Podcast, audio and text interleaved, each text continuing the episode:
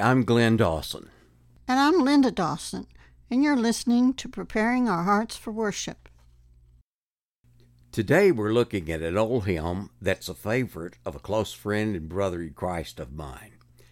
Todd Ott is on the board of directors of our Evangelistic Association, and he teaches at Broadway Baptist. The song is Leaning on the Everlasting Arms. Its melody was composed by Anthony Johnson Showalter, who was born in Rockingham County, Virginia, on May the 1st, 1858.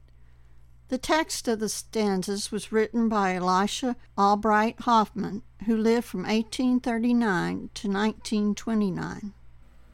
Our hymn relates the quality of assurance in the Christian life to God's everlasting arms.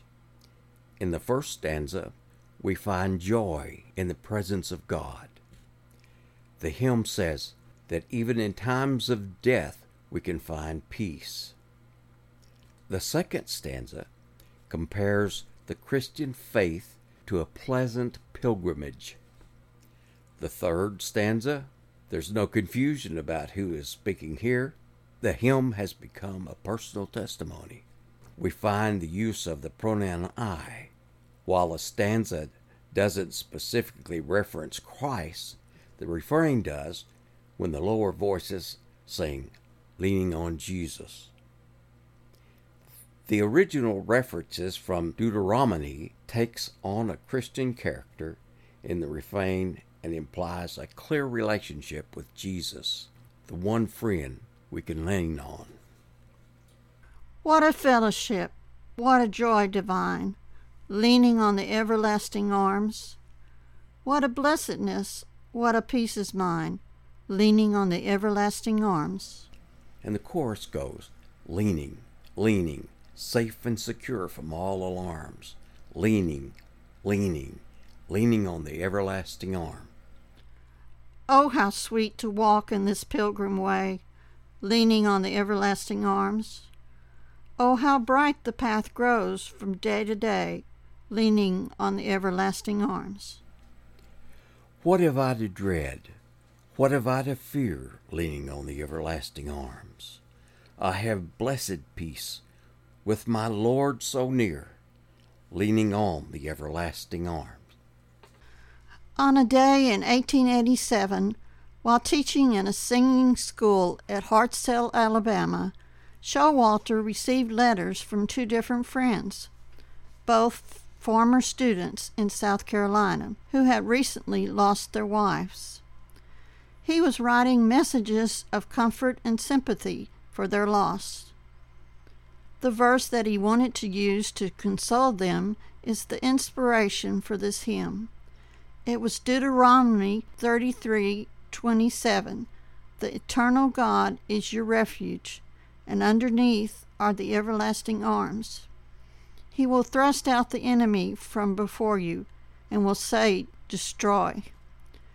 Which just goes to show that life has always been complicated. Elijah Hoffman first impression of music came from hearing the voice of a sacred song in his home. Both his parents had sweet voices and sang well. It was their custom in the our family worship, both morning and evening, to sing one or two hymns. The children early became familiar with those hymns, and they learned to love them and feel their hallowing and refining power. Their lives were marvelously influenced by this little song service in their home. This daily routine develops singing as a natural function of the soul, as breathing is a function of the body. It reminds me of losing oneself in prayerful music that is not an escape but a return to one's origins. I know that singing these songs can invoke that kind of peace in oneself and serves as a reminder of what a precious a gift peace is. Like most all of these old hymns and gospel songs, it can recenter you and send you on your way a little bit strengthened and a little more blessed. But before he decided to send the letters, he felt that it would be better to compose a song instead based on this verse. After all, these music students, who now knew how to read and sing music, he pondered the words of that verse as he penned them into letters, and the lyrics of the chorus of Leaning on the Everlasting Arms came to his mind. He wrote a friend, Elisha Hoffman, explaining that he had the choruses but no verse. Mr. Hoffman wrote back with the rest of the words of this famous hymn. What have I to dread? What have I to fear? A lot, it would seem. We live in an atmosphere of suspicions. We have COVID. Now, when we enter the airport, our bags are checked for bonds and our shoes for explosives. Surveillance cameras follow us everywhere. Anxiety is high in our new world. There are metal detectors in our schools, locks on our doors, alarms in our cars. We are told to report anything suspicious. If you see something, say something. We worry about identity theft and shred our documents. As if our anxiety levels weren't already heightened by the evening news, we watch TV shows and horror films depicting our worst fears for entertainment. Searching for answers, we pour our money and resources into prisons, industry, to keep the vast number of people in cages. We are obsessed with security. We clamor for walls to keep some of the people in, other walls to keep some of the people out. We long to feel safe. What if we lived as though God's loving arms were wrapped around the whole world? What if we really did lean on Jesus? Would we make different choices? Would we be less fearful? Would we deal differently with each other? Would we figure out how to foster an atmosphere of trust rather than fear and suspicions? Would we walk with more confidence, neither doing harm nor allowing harm to be done to us or those around us? Can we imagine that the arms of Jesus embrace not only us, but each friend and each stranger we see? But before we can learn to lean on Jesus, we must accept Him as our personal Savior. If you've never let Jesus into your life, now is an excellent time. Just turn your mind and heart to Him and ask Him to be your support and your Savior, your best friend. He's waiting for you right now. Just trust Him. Now let's hear Glenn play Leaning on the Everlasting Arms on his alto sax.